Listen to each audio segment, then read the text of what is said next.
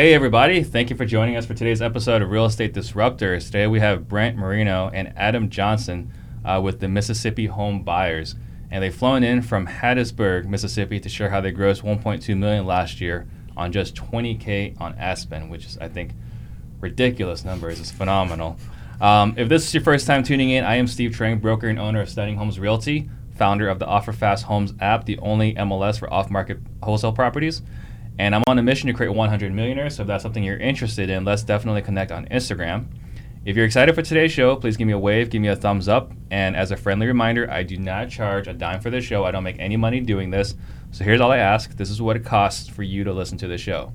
If you get value today, please tell a friend. You can share this episode right now, tag a friend below, or tell them your best takeaway from the show later on. That way we can all grow together. And don't forget, this is a live show, so please post your questions for Brent and Adam to answer. You ready? Let's do it. All right. So first question, simple question, is what got you guys into real estate? Go for it. I don't think I had a choice really. Yeah, he didn't. He didn't have much of a choice. His dad's Yeah? been doing it for 45 years. Yeah, he's, Um, he's been in the business a long time, and my I guess what really drew me to it because I've been Mhm. around it all my life. But my brother got out of college, decided he didn't want a job, and he said, "All right, what what can I do to make some money? I got a little bit of credit card debt, a little bit of student loan debt. What do I need to do?" And so my dad showed him how to hit the pre foreclosures, and within no time he got a deal, and I think they split forty some odd thousand dollars. And of course, being I think I was nineteen, I might have been eighteen at the time, maybe nineteen, and uh, you know they split that amount of money, and I said, "Well, hot dog, I'm I'm over here busting it for five hundred a week." and that seems like fun. So we ended up buying our first one together October 11th, 2002. And Together, you two? no, no, no, me and my You- dad, and my brother. Okay, gotcha. So, and then I, 2002, you said? yeah. Okay, so And you've been then at this for a little the- bit. Oh, yeah. Yeah. How about yourself? Uh, for me, it was um, it was an escape. It was I've always had the entrepreneurial mindset. I've always chased my dreams. Uh, wanted to work in the music industry. Checked that box. Found out it didn't pay enough. Um, so I traveled around for a long time, doing awesome stuff, working for major brands. Had a blast, but I knew that there was a ceiling. So I was always looking for that escape of what I could do to generate income or uh, work for myself, essentially. So when I found out about real estate or I found out about wholesaling, which I'd never heard of, I didn't know that was a thing. I thought, well, if you're going to flip houses, you got to have hundreds of thousands of dollars. Go buy the house, flip it, put them, you know, all that stuff. I was like, there's no way. And I saw Max, who was a friend of mine before he got into real estate. We used to work the same jobs together.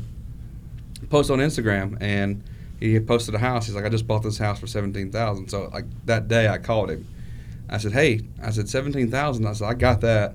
I was like, next next time you find one like that, let me know. I'll I'll buy it or we can partner in on it, whatever. And um, he's like, it'd be easy if I just show you what I'm doing. So I just next time I was in South Carolina, which is where I was living at the time, my wife was in law school there. I drove up to Winston Salem, and he was like, he was just getting started. And he was like, I've been making twenty thousand dollars a month Mhm. for like the last three months. I was like, I was like uh, Jonah from uh, Wolf of Wall Street. Right. I was like, you showed me twenty thousand dollars, I'm quitting my job right now. Right. And uh, he showed me everything. I was like, showed me his accounts and stuff. Like, oh, this house, this house is what I made. And it's like, this is incredible. I knew he had been in real estate. Mhm. We were already friends. Uh, he dated my uh, one of my best friends from high school. We played baseball together. He dated his sister, so he used to come around all the time. I knew he was successful. Knew he was in real estate, but I always thought he just flipped and bought and hold. So I called him up and all excited, and I was like, "Man, you ever heard about wholesaling before?" He goes, "Oh yeah, I do it all the time." I was like, "You never said anything to me about it. Never mentioned it to me." He had gotten so tired of people were using his time, and he would spend all his time and energy on friends to teach him how to do the business, and then they would never take any action. So he just told me, "He's like, hey, go read this book, and then come back to me with questions." So I read the book in like two days.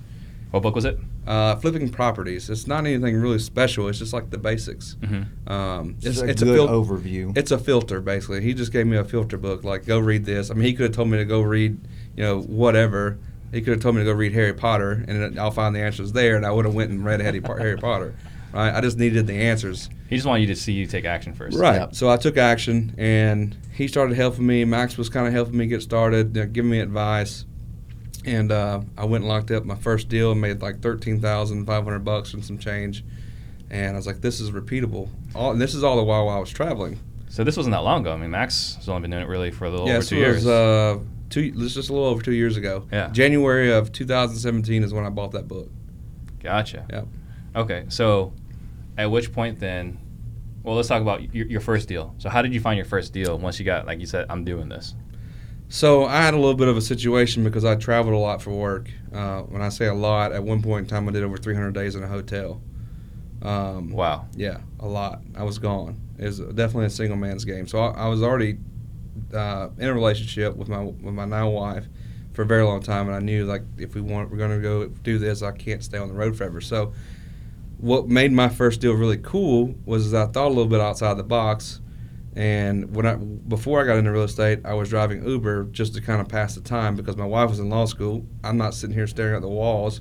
I just ah, make a, make the car payment, whatever. Mhm. So I created a Facebook Uber group.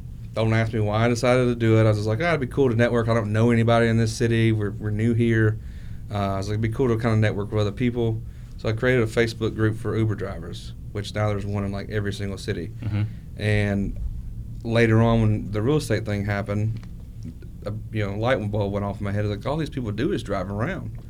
So I was, it's my group, it's my rules. So I just started posting in there like, hey, would you like to make an extra five hundred dollars doing what you already do? hmm and message me for more details. And I started re- recruiting bird dogs that way. So I found one girl out of like 30 people who were like talking to me about this because they all wanted money up front, right? They all want cash up front. She was like, I'm going to do it. She did it, and I actually gave her a $1,000. She sent me 35 properties in like one week. Wow. Okay. That was that. His first deal was the first one we The looked very at. first one on the list. because we were on our way to Philadelphia to the draft for Mhm. his work, and I was riding with him, and he said, "Let's go look at a few of these houses." Yeah. That was the first one we looked So at. So she sent me the list. I had, had all the lists. Had the the people. Uh, you know, found the owners. I started looking up the numbers using white pages. hmm And while we were in the hotel or driving or whatever, I'm just calling, seeing if there's any interest in selling, and then setting appointments for when I knew I was going to be back home. And it just so happened it wasn't the very first call I made. It was the very first call I made, but I talked to several other people before I got a hold of him. hmm Went on an appointment. He's like, lo and behold, he's like, I just want when I got in it. I looked at the records. He had like he bought it for like twenty five thousand dollars. Like it's two years. He's like, I want the taxes and everything, so twenty seven thousand dollars. I was jumping for joy because it was worth about one hundred and forty hmm um, on the inside, but I was kind of refraining. I was like, well, let me think about it. Let me run my numbers. I'll get back to you tomorrow. And uh, sure enough, I called him the next day and I was like, I think those numbers are going to work for me. Let's go ahead and get a deal done and we'll sign it up. And then I got the deal. And I call Adam. I was like, got it under contract. He's like, great. He said, uh, you need to call call up some buyers that you met at the foreclosure auctions or whatever. It's okay. So I call up the first person I call. He says, okay. And I call some other people. And I, what I when I messed up is I, I set stages of appointment. So I was planning on being there for like three hours. Like you come at one, you come at one Mhm. The very first guy comes. I had it listed at like forty two five or something like that. He comes and he's like he's like Mark Cuban's older brother is what he looks like just like him. just you know doing numbers and comes in looking around goes okay what you want for it? I said well it's 42.5 is what i'm advertising at. He goes yeah but what you want for it? I'm like uh 39.9 is what i would take. He goes okay deal. I said we'll have uh money in it. We'll close in seven days. And then he assigned my con the purchase contract he signed with me for another $5000 Yeah. Didn't you call me afterwards when he left, and you were like, "Um, is this normal for this to happen?" well what happened was the next guy calls me he's like oh i would have gave you 50 for that house i was like oh well I mean, I'm not mad. I just made thirteen thousand dollars and some change. I'm like, this is incredible. But the night before, I was like in bed all night, like going, what the hell am I going to do if I can't sell this thing, Right. right? So it, it was a cool experience. So my very first deal was done through a bird dog through Uber. Yeah. So, I I'm in an Uber Facebook group. I don't know what to do with it. You know, I want to start recruiting those Uber drivers. I don't know how to do that without getting kicked out of a group. So it was my group, right? So Mhm. there was no rules. It was mine. But the way you would do it now is you would want to see who's spending the most time talking in there. Mhm. So you just kind of kind of keep an eye on it and just hit them in their inbox and just kind of go guerrilla style. As Mhm. long as it's not an admin or mod that you're hitting up. you're There you good. go. Yeah. Brilliant. What's Very funny is that was two years ago, and I think the Wall Street Journal just uh, published an article Yeah, about how Uber drivers are hitting up real estate investors to try to make more money. So Really? you started another trend. Congratulations. yeah, I saw that article like a, a day or two ago. Really? Yeah, they were Yeah. mentioning the Deal Machine app and everything. Mhm. Oh, they didn't even hit. They didn't even give me any credit. They didn't give you any credit, man. Uh, Oh, the polite man. guy, the polite guy recognition. Uh, so, were you then? You weren't partnered yet then. no. Mm-mm. Okay, so at which point then did you guys partner up? Whenever I decided to, uh, when my wife finished law school, we were both from home. Mississippi's home for us. Um, we decided to move back, Mhm. and we we had been kind of working some stuff. So what's crazy is I, every time I'd come home to see family, I would be driving for dollars and stuff, and I'd have like a list of vacants. I'd go to him and I'm like, "What about these?" He's he's got a story for every single one of them, just about. He said, "But follow up with that one." Mm-hmm. And I'd follow up with them, and we'd end up getting deals done. So every time I'd come home, we'd do deals together. So home is Hattiesburg. Hattiesburg, yeah. Hattiesburg. But where were you when you started? South Carolina, Okay. Columbia. All right. So you were doing this in South Carolina Mm-hmm. And All by then- myself, yeah. all by yourself, and then eventually you moved back. Mhm. Moved back about it was it last June, Last May. and then we started kind of putting pieces in place. And I I'd say probably January is when we were like this January. everything official official. yeah, like on- we were on doing some paper. stuff leading Right. up to that, but it was just making everything like putting all the right pieces in place. Okay. So a partnership is only like four or five months old. Yes. Yeah, really. officially. Yeah, Wow. Officially, we were working together pretty We much as soon as I, I came back. we weren't Facebook official back then. Yeah, but- so then I guess uh, when did you quit your job? Uh, I quit my job. No, I quit my job December of 2017. Okay. Um, I had a really cool job. Most people would kill for. Yeah. I mean, I was working for Anheuser Busch doing Super Bowls, and you know, if you ever go to an event, you see the little booth set up where they're giving out free stuff. Like I was in charge of the party basically everywhere I went, so it was a good time. Uh, but after 11 and a half years of being on the road, it's like I've already been here, I've seen it, I've done it. It's not really that thrilling anymore. I hate being around all these drunk people. You know, wh- whatever. It was a thrilling job. It paid extremely well. Uh, I was very well rewarded for it, but there was a ceiling, and I was there. I'm kind of picturing you as Duffman right now. Is that is that an accurate job description? kind of, yeah. you walking around with your cape and the cap. I've had a lot of fun on the road. Yeah. Uh, I had a lot of fun. I, w- I wouldn't change anything except for the fact that I wish I knew about real estate sooner. right. Okay. So you quit your job at the end of 17. So you start full time in January uh, of 18, or Mhm. approximately. You're still in South Carolina. Yeah. But you're doing deals Well, every time I go home, in Mississippi. I, yeah, So you weren't really doing a lot of deals then in Carolina. Is that? Uh, I did my first full year in South Carolina. I did about two hundred thousand dollars okay. uh, in net revenue. Gotcha. Um, I was spending about my main my main objective was to pick one form of marketing and dominate it. And I picked PPC, and at the Mhm. time, PPC prices were pretty good there. I started off with like two thousand dollars a month, and then, I, you know, I'm, I tell everybody I'm an open book, so I, there's no secrets with me. Mm-hmm. I start running my mouth, and next thing I know, PPC, I'm spending eight thousand dollars a month for the same kind of return. Still good returns. Right. Still looking at like you know sixty dollars a lead, which is insane for you guys out here. Yeah, I Uh, would kill for a sixty dollars lead right Yeah. now. um, I think when I left, I think my leads were like up to like 120 whenever Yeah. I officially pulled out of South Carolina. I still do a little bit in South Carolina, just not as much. I don't I don't spend any marketing dollars out there. It's all SEO. yeah, when I gave up, it was over. It was like two forty a lead out here. Yeah. Yeah. So okay, so then you were doing wholesaling. You weren't really flipping yet, No. and then you guys joined forces in Hattiesburg, hmm and then you guys went straight into flip. Like, tell me, like between wholesale and I've- flipping, how did you guys? I've been doing all of it for Okay. a long time. So rentals, flips, we do um, wholesaling. I mean, owner finance deals, you name it. right. But the um, I think the kicker was is that my technology skills are somewhat la- they're exactly what you would expect for somebody from rural Mississippi. Right? That's just how it But is. about 20 years older than what he is. I think. I think my grandpa's probably better than you are on a computer. Probably. so you're doing your own pay per click. Yeah. And Adam's like, boy, whatever. Well, and I always and I kind of helped do his. I set his up while I was in South Carolina, so Mhm. we were testing things. So we were structuring things already to kind of. Yeah. He probably had the least to gain, really, out of the whole partnership because he already had the whole structure. He had the team Mhm. in place. I just kind of came in and said, "Look, we got to really kind of figure out we got to figure out what KPIs are. We got to figure out like how to how to scale this because he's the he's always been uh, that's good enough for me. Mm-hmm. I was like, well, yes, you can do that when you're not really spending a lot of money on marketing. I come from spending a lot of money on marketing, at least a lot of money to me at the time Mm-hmm. on marketing. I needed to know what those numbers were to actually see if I was making any money, Mm-hmm. um, and then how to figure out how to scale it. So I think you know I, I say that kind of jokingly, but uh, he had the infrastructure in place. He really didn't need me, but he liked what I had to offer and bring to the table of like actually freeing up his time because I told because him it was a it was a job. Yeah. I mean, I've had other businesses, and that's what's the weird thing is is that there's been plenty of other businesses, insurance offices, tax offices that were all run very much in the B quadrant. But the real estate side, just because there's so many aspects, like I want to be the one hearing what the seller has to say, so that I know exactly what I can do with it. What's the B quadrant? uh, business owner. So you, you know, employee, self-employed, Gotcha. business owner, and um, so like that was never an issue.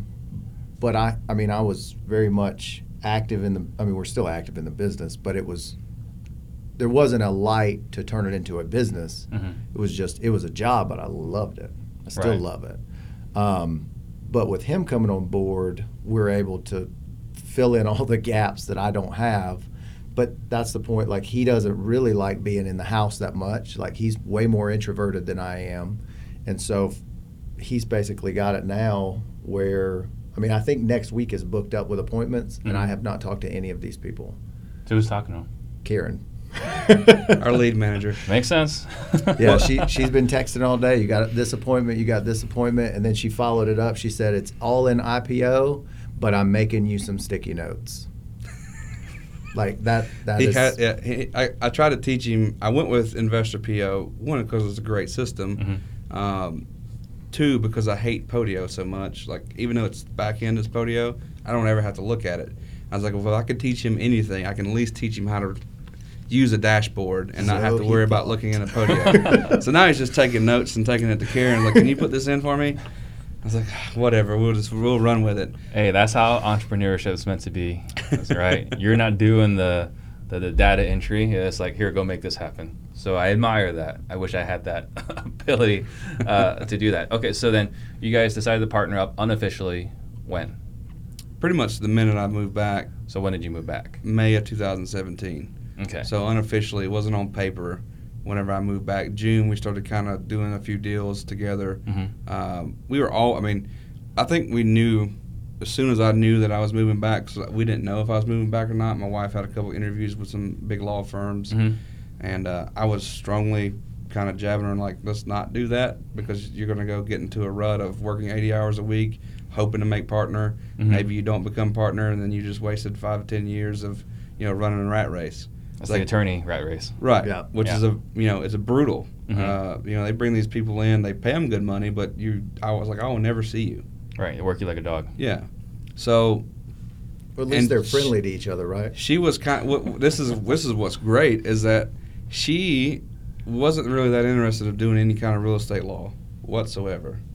She's like, yeah, it's just kind of boring. Whatever I want, you know, I want to do mergers and acquisitions for major corporate. You know, That's a lot more firm." exciting. Yeah, she's like, that's what I want to do. Um, n- you know, fast forward to well, I was in Atlanta this weekend. She went down to the beach, and she so desperately wants a beach house. She sent me like 30 properties. Her brother's a property manager down there, a short-term rental property manager. So I'm getting him started in the business to to find deals, Mm-hmm. and then we're going to work on those together and partner. So she's like down there driving for dollars and sending me leads, while she's down there and, and calling the banks, getting authorization forms, all this stuff. And I was like, see that light? That light just switched, and it's, it makes me it's it's a super proud moment. And I was like, look, you know, you're in house. Like we we're going to bring all of our deals to you. He's very well connected. We have a meetup that we have 40 or 50 people at every single month, which in Hattiesburg is a pretty good number. Mm-hmm. And uh, I was like, all those people are starting to bring you deals. So business is picking up for her, and she's getting to build her own brand. All right. And I get to do my little marketing thing on the side for her and bring her probate clients and wills, trust, and estates clients and stuff like that, which also lend to you know us. She can't directly say call these people, but she can say, look, if you ever want to sell, I know these people. All right. Uh, Haim says hello. Uh, he's So- on the uh, uh, uh, in there right now. Uh, so, how is your operation different? I mean, there's a lot of I imagine lots of competition in Mississippi. Mm, Yes? No? We we actually created cr- the majority of our competition. Yeah, Okay. we create a lot of our competition From the teaching side. Yeah. Um, but but how is it, how are you guys different? definitely the our approach is drastically different um, and it's hard for a lot of people to grasp i think i think most people think that we're just full of it when we say this but when we walk into an appointment we really don't care if we buy the house or not. Like our motivation is solely to go in and be the best possible solution. Sometimes that means us buying it sometimes it doesn't. Um, but we we present all the options equally and weigh out the pros and cons with the seller right there in their living room. And we go through and we help them through. And if they say hey you know what i think i'd, I'd like to spend a little money to paint it and list it great let's talk to the painter here's you know this is his number this is your guy if he's too busy let me know i'll direct you to somebody else this is the realtor you need and this is why and then we get out of the way um, i mean there's several deals that we do where we're involved and we don't make anything Mm-hmm. because it just gets the deal done. Our buyer's happy, the seller's happy. We were able to do a good thing, and we roll on to the next one. But what's crazy is is that when we really started focusing in with that mindset, bought twice as many houses the next year and made twice as much money. So, Yeah. the craziest thing. Well, as a consultant role, and you're very clear that you don't need their house. I mean, that's a lot of the sales styles that we we embrace. You know, with the, how we buy our houses out here, is that here here's all your options. You should go with a realtor. You should go. You know, you should you should use this contractor. And what they end up deciding is like, you know, we'd rather just go with you. yeah They don't want to go through all that trouble. Right. That's what I think I found that the the best negotiations are not educations at all, or I mean not negotiations at all. It's educating the person on what their options are and weighing out the pros and cons Yeah. so that they can make the decision that's best for them. And I think that's where we get the vast majority of our good deals from. It has nothing to do with negotiating. And I mean, it- we've had some where we've paid them more money than what they asked for. yeah Right. It and it's fun for us because we get to we get some a lot of times it's, it's it gets really creative and they make yeah. really good stories. Um, Can you give an example? yeah. How so- long do we have? Well, we got the studio till three. All right. So, which one you want? The Thompson. Thompson Road. Thompson's a good one. So, um, yeah, we were talking about this started one. and You, I'll yeah, yeah. I'll let you it bring it up. home. so we had this lady. It's hundred forty thousand dollar house. She wants a hundred thousand. Dead set. She wants a hundred thousand dollars. We're cash price all in probably sixty thousand dollars, and that's for us to actually flip it. Mm-hmm. Uh, that's not wholesaling it. Couldn't get it figured out. Couldn't get it worked out with her. She owns it free and clear, and we we knew at the back of our minds like where we were going to go with it as far as how to structure the deal creatively. But we, she wanted the cash. All right, so it's not going to work. So she put it out on Facebook for like two weeks.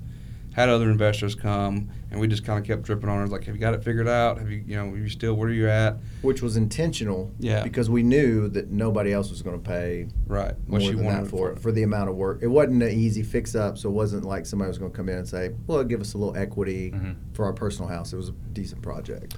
So we got to the root of her problem, or the root of what she wanted was that she wanted ten thousand dollars. She wanted eight thousand dollars to move, and like two thousand dollars in her pocket.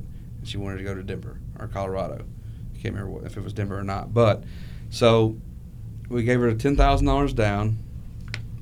We've got a ninety ninety thousand dollar note created basically for 180 months at $500 a month. And he calls her and he's like, Miss Wanda, I think I got it figured out.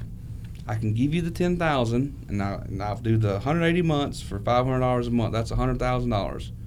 Would you do that? Which, if you run your calculator, that's zero percent interest. Right. Um, she goes, I think that would work. That'd be great. So we signed the deal. Right. That's that's just the story. We got we got a great house. Put 17 in it. Now it rents for like 11.75 or 11.50, something like that. Mhm. And uh, she goes off. In the meantime, So there's another piece of distressed property. It's it's five acres total, but it's split up. There's a three acre parcel and a two acre parcel. And a guy had bought a double wide, on, and he owned both the parcels. But he bought a double wide. The bank only financed the double wide and two acres. Well, it's halfway on both pieces of property. So they foreclosed on the two acres in the mobile home. Well, now they got an encumbrance issue. Mhm. So they're they're a year into. I'm sorry, it wasn't a year. It was probably seven months into. They filed a lis pendens and they're trying to come in and say, no, no, no. We meant to have that three acres from the get go. Blah blah blah blah. So, but they couldn't find him, and they're getting ready to do um, service by publication. Mhm. Well, we were able to find a guy that found a guy that knew this guy. And so we go talk to him, get it all worked out. We go to his house. Our closing attorney meets us at the house, get everything notarized, hand him 3500 bucks. And so now the bank's got to deal with us. Mhm. So we ended up over, I guess it was about a year, we redrew the property line, gave them a crappier piece of property for a better piece of property, and we both walked away with the same amount. So we set up two mobile home spots. We had one that was paying, and I think the other one just had the mobile home on it. We had just put it on there. And the lady that we had bought the house from that he was just talking about was back in town. She said, I'm coming back. I didn't like it out there as much as I thought I would. And she called, I think it was called my dad, and said, Hey, do you guys have any mobile homes? I know you're in the business and I trust you. So we start walking her through it and how we could trade a mobile home for some payments and whatnot. And there, there's a lot more that we did in this deal, but um, for the sake of time. Um, so anyway, long story short, we ended up trading her the three acres, the income producing mobile home that was on the property, paying two hundred dollars a month for the spot, and the mobile home that she could move into, and eight thousand in cash for the balance that was left on the note. And I think we figured up all into that house, all repairs and everything. We're in it now for sixty-two thousand dollars in cash. It's incredible. Yeah, it was two and a half years in the making, but it was a fun deal. The best part of it is, and within that two and a half years, though, she she would call up and need some money every now and then, so we would pay her what we call a ten for twelve. You know, Mhm. we'd get so she would give us twelve months credit for ten payments, Mhm. which is a twenty four percent return. Thir- Or 35, Thirty, yeah, it's a 07%. thirty-five percent return on our money, and if you structure like a five for six, it's like sixty-five percent Hmm. right? So if you ever look at little things, one of the things I picked up this past weekend, I'm going to drop that, was this guy was going and buying notes from from used cars lots. So he, they would structure the notes, get the down payment. And so if they say there was a five thousand dollar car, a thousand dollars down, he would go and say, "I'll give you half half the ba- principal balance for half the payments up front." So he would give them two thousand dollars. So now the guy's got three thousand dollars. The dealer's got three thousand dollars in his pocket, but that's a that doubles whatever the face value is Mhm. on that term. So if it was a twenty percent interest rate, which a lot of buy here pay here lots are that or higher, it now becomes a forty percent interest rate Mhm. that he's earning on his money. Right. And if you do a third for a third, it's triple the face value. If you do a quarter for a quarter, it's it's quadruple the interest rate, right? Yeah. So it's like it's making it big on like really small little deals. It's not a lot of money, but, But I mean that's a, a fantastic return. Adds up real fast. So when somebody tells you you can't get a sixty-five percent or greater return, Mhm. call them crazy. They're lying. Don't call them crazy. See if they'll loan you money at eight percent. Yeah, yeah, exactly. Right. And I'd be I would be remiss if I did not give a huge shout out to my dad Mhm. because he is a creative mastermind down into the nitty gritty. Yeah. And he is the reason that a lot of those creative deals even came to fruition, whether it was me learning from him or, you know, him strategizing and I just I have to give a little shout out. That's fair. Uh, so then, with you guys' operation, how much is wholesale? How much is flip? What would you say sixty percent wholesale? Yeah. Um, it, it really varies because there's so many factors that we look at to decide what our exit strategy is. So it could be anything from like anything that we buy on terms that's a good long-term property. Well, that's usually what we'll try to keep for a rental, um, or keep long-term. And then if it's just a good cherry pick deal, that's our flips. Mhm. And then everything else, or if we're we have a lot going on, like I know we wholesaled some stuff that I would have liked to have kept, but it just it wasn't a smart move because we had you know three no four flips going at the same time and it was just it was too much Or- Right. or, it would have been too much to add on Right. um, so i'd probably say what five to ten percent rentals Yeah. it could be a little more on the wholesale side but it's going to be real close I, I think our goal is to acquire, like our goal is always to acquire the property ourselves and, and hold it. But I don't want to go. One number one, we haven't used the bank, or his him and his dad haven't used the bank in probably what ten years, really. I think for me about six. For him, long time. so we don't we don't do anything with uh, with banks very very very very rarely. And you guys keep everything like 50-50, you guys on Plus- equity? Actually, 40, 40, 20. Yep. Yeah. So we give his dad uh, twenty percent because he comes in, and a lot of times when we're in these situations, it's an older couple, uh, you know, in their late sixties, whatever. It kind of helps to have that what Adam says, gray hair to gray hair, Mhm. with in the negotiation because you know I'm a young guy. Can they trust me? Well, if it's an older guy who's well established in the, in the in the area, it makes it easier. So we'll have him come in. Heck, half the time we have it on a platter for him, and he ends up getting it better Mhm. than what Yeah. we had already previously negotiated. I'm like, well, you're just all right. I don't know how you did that, but He's good. But it, it's a it's a very easy transition too, because I like I'll go in and if that's the route we're taking, it's easy for me to sell the idea and act like I don't have all the details, so they need to talk to Leon. Even if I know exactly what to do and how to do it, hmm it's just that extra step where it's I'm helping them rather than trying to sell them on something. Right. Gotcha. That makes sense. and plus he manages all of our rentals, so everything we pick up, he manages that. So, Really? Yeah. Wow, that's huge. Uh, so then, is there? Um, so for us, you know, we had to decide what we we moved pr- predominantly or primarily out of flipping. We just decided we weren't good at it. So when we looked at the numbers, if it's uh, if we can make five thousand wholesale or twenty thousand on a flip, we'll take the five thousand wholesale and move on. Do you guys have something like that? No, it's probably a good idea that we did, but it to like just make it easy. It's more so of just we're so entrenched in the area and know it so well. Like if we know if it's, you know, everyone you everyone should know where their hot areas are, right? And Mhm. it's such a small town where we are, but if we know we got it at a good price and we know that we immediately know that's going to be our next flip, or if we don't have anything going on and we can make more money doing the flip, that might be the option we take. But I kind of like that. You know, if, if five thousand dollar wholesale or twenty thousand dollars, it just makes things easy. Like that's the way it's going to go. It's yeah, and because our our market is so what's the word eclectic, I guess it's it's so drastically different just in a small area. Um, so a lot of it too is is going to be not just the money, but what's the scope of work that we got to do? How fast is it going to sell? Because I mean, we've done some where you know it's a flip that it wasn't just a phenomenal deal, but it contracted and sold within 30 days of you know it, it contracted within 24 hours and closed in the next 30 days. Mhm. and the scope of work wasn't really that big. Right. so for some of those yeah all day long. Um, but then there's a lot of deals where i mean there was one last year we could have probably made 80 75 to 80 and walked away with it but just the scope of work and how long it was going to take i think Yeah. i think we ended up getting like 17 or 18 and i was thrilled and we were on to the next Yeah, one. we pass on those all day. Yeah. We're not trying to do any of those. Yeah. Uh, so then, what does your organization look like today? So we have a couple acquisition guys. We have one in North Mississippi, uh, one over in Lee County, which is like Tupelo. So it's still kind of North Mississippi, but it's northeast. Uh, we have two in Pearl River County, which is about an hour away from us.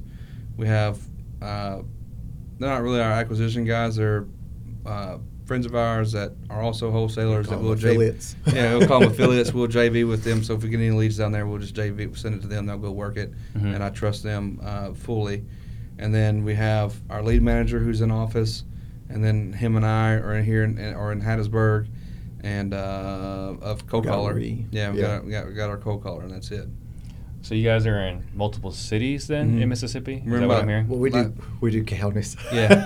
Yeah, we do counties. Our, our cities aren't uh, aren't terribly sizable, so we we usually do it by county. Okay. So you guys are in multiple counties then? Yeah. Thirteen or fourteen, maybe. Yeah, something like that. And then how far is it? Like, you know, from like the It's northmost to the pretty- to southmost? south. Yeah, from north all the way to the coast. But like, how far is that? Like on a drive? Uh, Five hours tip to tip, probably. Yeah, five and a half, six hours. I Yeah. would say So you have all those acquisition guys, meaning that they're the ones that are going to the appointments? they're going Yeah. on the appointments. Yeah. Okay. They they actually do. It's structured a little different because they they're not just the acquisitions guys. I mean, they're the full boots on the ground, so they handle acquisitions and dispositions, and then some of their um, little bit of their legwork on like county records and things like that. Gotcha. Um, so they they get a, a bigger percentage, but they just do everything. It's less moving parts for us, and it's guys that we, I mean, I've known for 20 plus years. so like on those, you've got the deals, you found the lead, and you hand it out to someone else in another county, and they take it from appointment basically across the finish line. And Actually, sometimes they they, even yeah, if answer the phone a yeah, lot. if they answer the phones a lot. They don't anymore. Everything's routed into our, our lead manager as far Mm. as our marketing, just keep better track of it. But they find a lot of deals themselves as well, so they'll go work foreclosures and knock on doors and stuff like that. Oh, nice. Um, so they're, I mean, they're basically running their own operation. We're just like, if they ever need any help with anything, we're the ones there to kind of make sure the deal get, happens. Because I usually what so that's why we give up a lot of the money is because they basically run their own operation, but Mm. we just we're always there pumping marketing and always there to help structure a deal if we need to. So, but something where you guys, you guys, they're, you know, the homeowner called in on your marketing for these acquisition guys. They're, you know, far away from the hub. What do they get as far as a percentage of that? 50-50. 50-50? Yeah.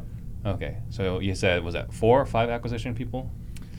We've got what three that are pretty much Yeah, we got close to full time, Yeah, and then we've got one that's um, he's almost more of a partner yeah, in that because he does some of his own deals, and then we do some deals together. Mm. Yeah. Um, and then we've got what three others that are more what I would call affiliates that like we just send if we get a lead in their area, we just forward it to them and just say, hey, whatever's fair. Yeah. Yeah. And then as far as a lead manager, how do you compensate them? She gets what twelve bucks an hour, twelve bucks an hour and a a hundred hundred dollars dollars a deal. per closed deal. Yeah and then what is she responsible for? She's all kinds of stuff. Me. yeah, she, he makes her life a lot harder, but she takes it like a champ. I, honestly, when it, we first hired her, uh, she has a very kind of soft voice, which is great, but she has a British accent. So I was kind of, I was like, we're in Mississippi. I Mm. was like, I was kind of weary of putting a British accent on the phone, but it's surprising. It's been a long time since the Revolutionary War. Yeah, Mm. yeah, it has been a very long time since. It is getting close to you, July You are 4th, though. correct. You, you are correct. Um, but you know, it's Mississippi, and we have those you know mindsets that are out there. But Mhm. whatever. So I was like, you know, we'll just run it. We'll see how it goes. Uh, if nothing else, we'll find something else for her to do to help you know around the office or whatever. Because she's a great person um, and somebody that he'd already known for a while. Turns out I'm listening to her on the phone, and oh my gosh, Crushing it. crushing it. I mean, having conversations that aren't having to do with anything about the the uh, real estate because everyone's curious right off the bat. They're like, "Wait, are you, do Where you live you in from?" Mississippi?" She goes, "Oh yes, I live in Hattiesburg. I've lived here for you know however long. I'm butchering the accent, I'm sure, but uh, you know, so that's a conversation piece right off the bat that drops people's guards, Mhm. and then turns out, you know, when she starts, she gets to tell her story and make friends over the phone. So she's like talking to him like she's known him forever, and I'm in the background going like, she's freaking brilliant. Right. Like, she's It's British, not British. Yeah. she's so brilliant. she's taking too. the inbound. She's taking all the inbound and she's doing some some outbound. So she's doing a lot of the follow up. Okay. Even so on, what um, qualifies as a follow up for you guys? 'Cause this is something actually we're working on right now. So what qualifies as a follow up? Anyone that's interested in selling that we either so if we're doing some text messaging. Mm-hmm. So a lot of times it's hey call me at this time. So that's what I consider like a follow up. Mm-hmm. Um, and then inside of our system, uh, IPO, investor PO, it does automated follow up. So once they come into the as a lead, once they're pushed into the system as a lead, they're in our funnel. And depending on what stage they're in, they're getting certain types of messages, SMS uh, drops, emails, all that stuff. So a lot of that. So she handles all of that conversation. That handles all of it. all of it that comes back from text messages or voicemails or whatever. So she's following up all those people that are messaging basically our system and and handling it from there and then scheduling the appointment for him. Because I, w- I mean, I'll be honest. That was one of my things that that I, s- I didn't know I struggled with it till he started coming down and locking up. Like we were locking up deals together. That had I followed up, I wouldn't have had to split with him. And, uh, but it was that was one of those things. Is like I had a really good process, but my follow up game was lacking Mhm. big time. Um, and a had- lot of it too is balancing it out. Because you, had know, too much going on. I mean, yeah, when you got deals that are closing, like if they're undecided, you're going to wait. Right. But then there's more deals that are closing and they're still waiting. hmm And even now, like just having her full time in the office, being able to go through and, and be a catch all to get those and push them towards some sort of closure. Gotcha. Um, So then, dispositions. Who's responsible for that? I'd say more me, but our, our dispositions are A lot really different. easy. Like that's it's not a really if if if our business tasks were broken up into a pie, I mean that would be a crumb of- of, what it takes because ours relationship wise, like I know my buyers. For instance, did a deal last week. We'll we'll make a thousand bucks on it. It took three and a half hours start to finish. I showed Karen set the appointment. I showed up, hour and a half with the guy, hour and 10 minutes of that, we didn't even talk about the house. And then I told him, I said, look, man, you owe 82, you want 30, there's no way I can do it. I'm not even sure that a realtor could do it, but I'll be happy to have you call one and or to give you one to call. And I said, but flip wise, like I can't even pay you what you owe on it. But I know some guys that would love to have a rental here. They can probably get you to walk away with nine or 10. And he said, you know what? I trust you. If you say that's the route to go for me to not have to do anything, because he was traveling two hours just to show me the house. Mm. And he said, if that's what you say is is the right way to go, then that's what I want to do. So I went. I actually had a lunch scheduled scheduled with that buyer already. So when they ate lunch, we are wrapping up, and I said, "All right, you ready to go buy a house?" And he kind of he did you know that little smirk, and I said, "No, really." I said, "I've got one right up the street. It's your house. I know you're going to want it, and I want a thousand bucks." hmm And so we went, 30 minutes, walked through it. He said, "Yep, I'll do it." Very and, cool. And so it's real easy. Like that's our dispositions. Is we actually have a few buyers that we can buy on their behalf, and them never even know about it till afterwards, because we we've got that kind of a It's relationship. track record. Yeah. Yeah. Yep. And we know where they want to be, so it's just like we get a deal. I can tell you who's buying it, how much they're going to pay for it, and how fast they can close, and it's just easy. How many buyers you ever heard say, "I can't wait to write you a twenty thousand or a thirty thousand dollar check"? Not a lot. Yeah, but our buyers do because they go, the more money you make means the more money I make. Right. They they all have that mentality, because and with having that mentality, it makes it very easy. So we don't have to schedule showings and do all these blasts. Now, granted, we could be leaving a lot of money on the table by not doing that. Yeah, but But my life is super you easy. have a lot less so brain easy. damage. Yeah. Yeah. Uh, so then, you know, going back to the main point of the of the, of the title, right? So you did 1.2 based off 20k in ad spend. A lot of people. I mean, there are people in town spending 20k a month. Which makes Oh, it yeah. 30K a just month. cringe. I was almost. Can we cut the air down? so how do you do that? I mean, how do you like? What is their, your your primary marketing where you can have your ad spend be so low? Well, first of all, there was not any internet in that equation. Mhm. So, like, the as far as ad spend, there really ad spend was zero, but referrals Well, you had were, mail. You were doing. You were always doing mail, but his mail is.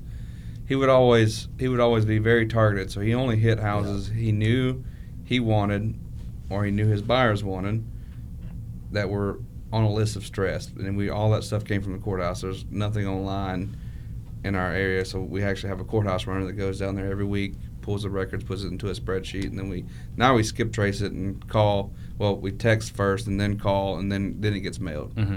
Um, so that's our system now. But you know, when he got he did 48 houses, he didn't even have internet at his house. But that was How's that possible? one house at a time. But it I'm was talking it, about not having internet. it was Oh, all yeah. very targeted. but see, so here's the thing. You know, everybody asked that, but here's the kicker. I didn't have distractions. Right. Like there wasn't anything for me to do, but like when I went to the courthouse to pull leads, like that's what I was there for. Like it wasn't sitting at home going through and then, oh man, look, that's a funny commercial, you know, whatever.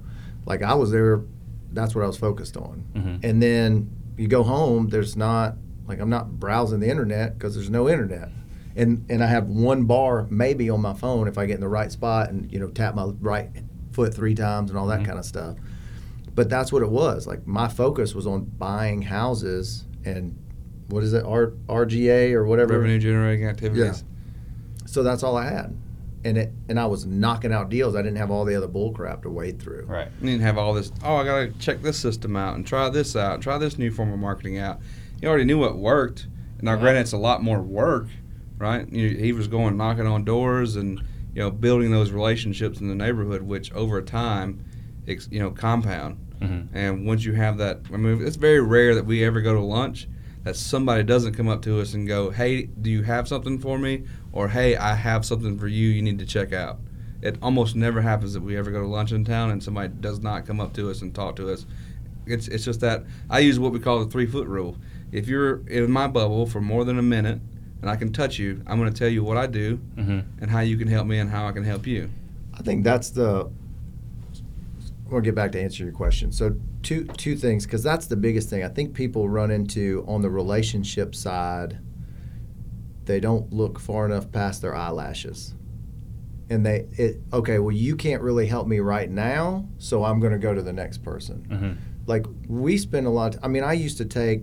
I mean, I have keys to our courthouses, right? So I can go in anytime I want, twenty four seven. Wow. I used to leave sticky notes on the computer, personalized sticky notes for all the you know the ladies at the courthouse. And they or if it was real hot, I bring them snow cones. If it's cold, hot chocolate or coffee or something. But as crazy as that sounds, and I have a lot of people like, oh, that's overdoing it.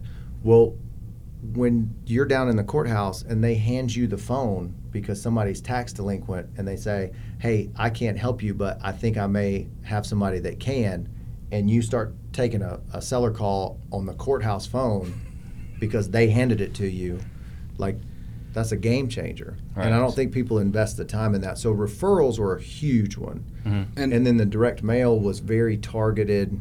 I mean, 100, 150 letters a week, but I was getting 18 to 22 percent response. And out of those 18 to 22 percent that were responding, they were highly motivated. And then go in with a very creative attitude.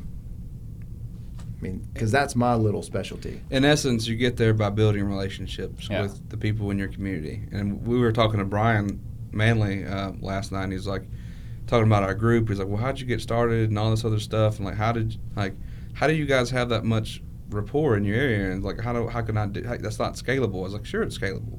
You just start now."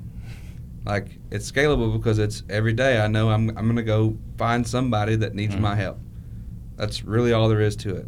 If I got to knock on doors to do it, if I got to make phone calls to do it, if I got to text people to do it, whatever, you just start.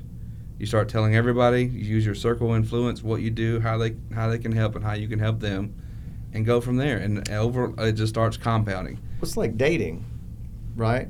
I mean, Saying you gotta date a lot of girls. Well, well, yeah. I mean, obviously. but no, I mean like so it's like dating. Like in all, all it's funny how much we compartmentalize different things. So like the relationships that that we've been able to build. I mean, some of those my dad's been working on for 35 years, Mhm. 40 years or a lifetime. And I've only been in the game for 16 and a half and have really good relationships now. But it was it was just like dating and a lot of people go in and be like, "Oh, that lady at the courthouse was mean. I'm not going to go back." Well, go back and win her over because guess what? Most everybody's going to do the same thing you did Yep. but we don't treat it that way. Whereas in dating, like you know, you've got to go. Let's let's go test this out. You know, we're not trying to get married right now. Let's just spend a little time together, Mhm. and then if that works, let's spend a little more time together, and let's spend a little more time together. And most of the time, you're not going to marry everybody. You're just looking for that one good one. Mm-hmm. Right. And I think people forget that, and it's a long play. Which I, I mean, It's a very long play, but it, it's just like putting money in the bank, really. well, I mean, I love the part where you get keys to the courthouse, and I don't blame him for not being able to use the computer. The guy doesn't have internet. Like, I do now. He I does know. I know how to use the internet, and I can post to social after media. after after consulting him for a while, he does have internet now. uh, and also after consulting him for a while, we finally hired somebody because he he he's very very tight with budget. Whereas in South Carolina, I had a six figure job already, and then I was making whatever I was doing in my wholesaling. It was very quickly doing twenty thousand dollars a month consistently. I was taking all that money and just throwing it at everything, right? which was a huge mistake. I was trying everything, but, but I you can learned- afford it. I learned a lot. Right? Yeah. I learned a lot of things very quickly that takes a lot of people years to do. I just was throwing money at it, trying to figure out this and that, and, and I was like, that's when I finally figured out. I was like, pick a form of marketing and stick with that. Like you need a passive and you need a um, what's the word I'm looking for here? active. Yeah, you need a passive and you need an active form of marketing. So I went with PPC all in as like my passive because it's coming in, and then the driving for dollars with my bird dogs. Even though I wasn't do it, that is an active form of marketing to to funnel me. That's how I was getting all of my deals. So uh, where was I getting at with that? I, don't, I forgot what we were Well, going about. back to the uh, the main question then is if we were to if you were to sort your your lead sources right like as far as like where deals are coming from your number one source for deals then it sounds like a referral No, uh, there. That's not our number one, but that's one of the favorites. Because, Mhm.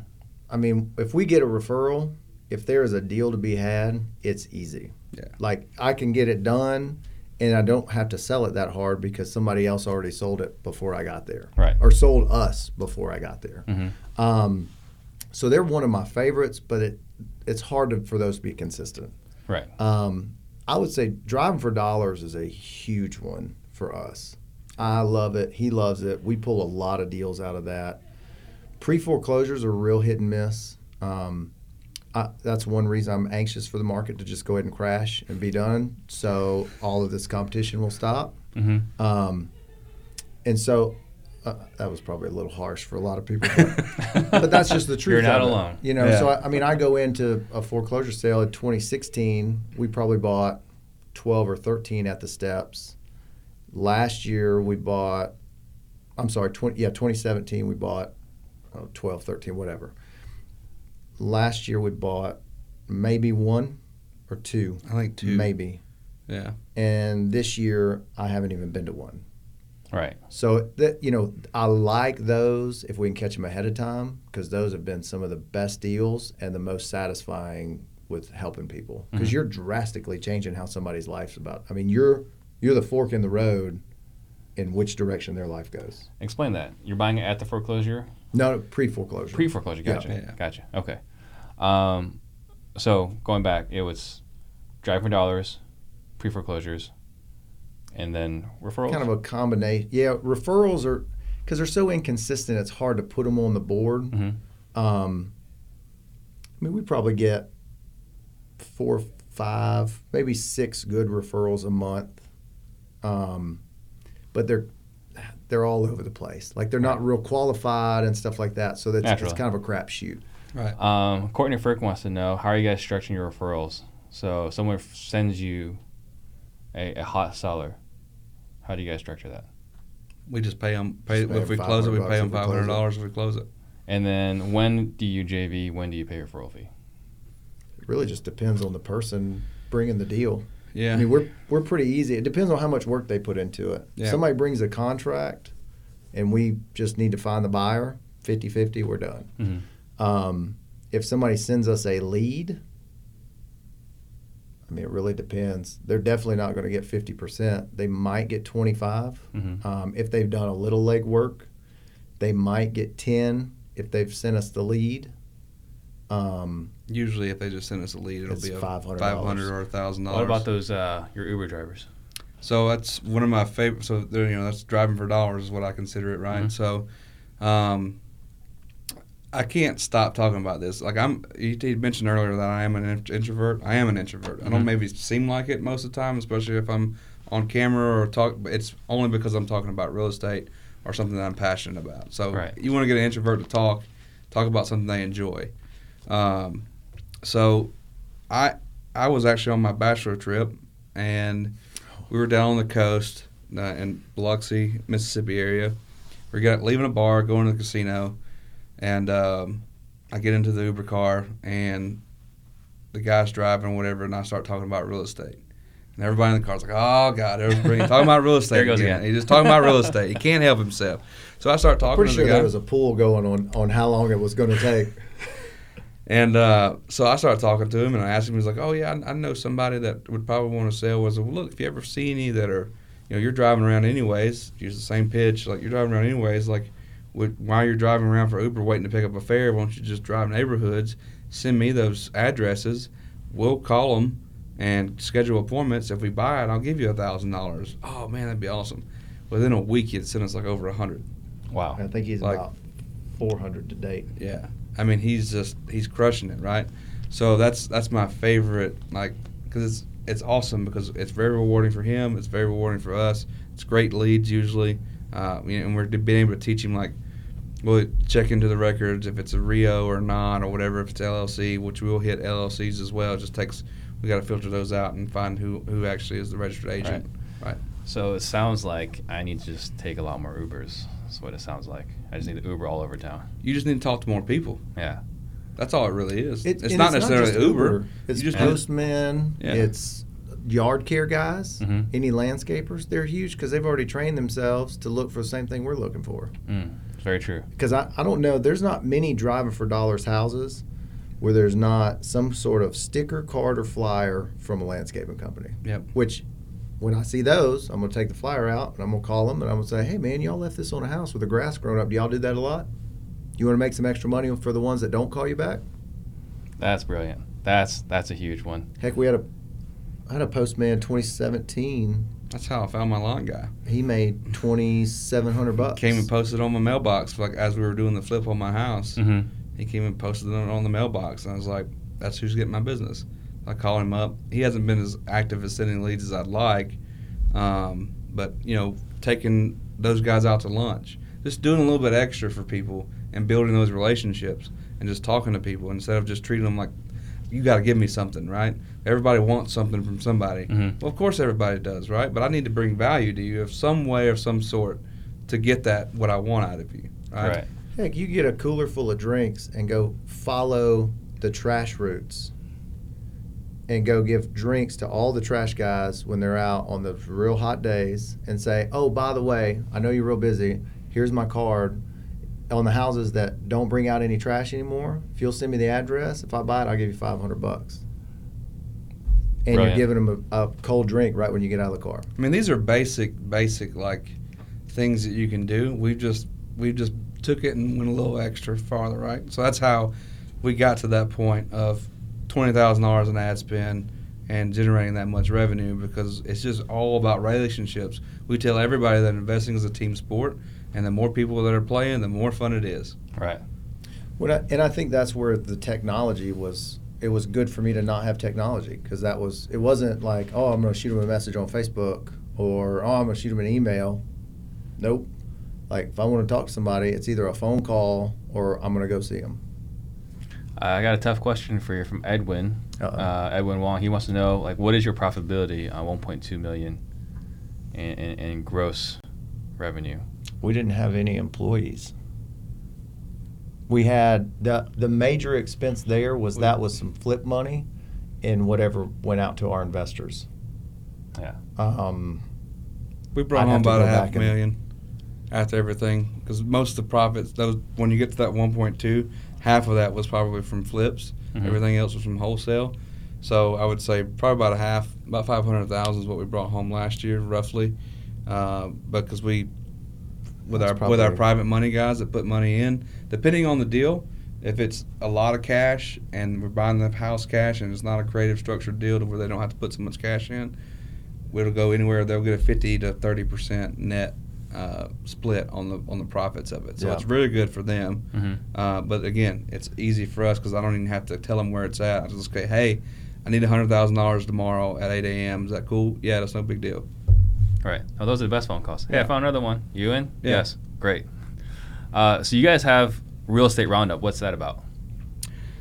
So that's our platform that we uh, we we enjoy that switch that happens in people when they find because I didn't know. Uh, It's kind of it's what was weird is it was that same transition that I had from growing up in a very small town and being the kid that my parents were like we got to go to college, you got to go to get a good job, you need to work your way up.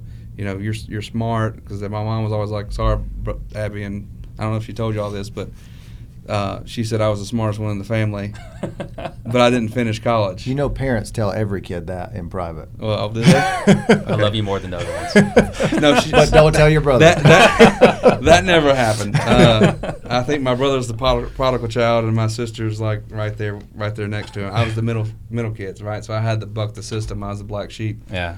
Um, when I when I found I was always passionate about music, and then I went and did some conventions uh, where I was working, like talent conventions and stuff, and meeting record label producers and stuff, and they were like, "You don't need to go to college for that. Like, you need to go hustle for four years." Like you need to go to where? What record label do you want to work for? I was like this one. Like well, you need to go to that city, work in that town, network, meet as many people as possible, promote shows, and that's how you get in the music industry. A music industry degree is going to do you absolutely nothing. Mhm. You're just going to offset four years to spend four years to do what you're already going to do.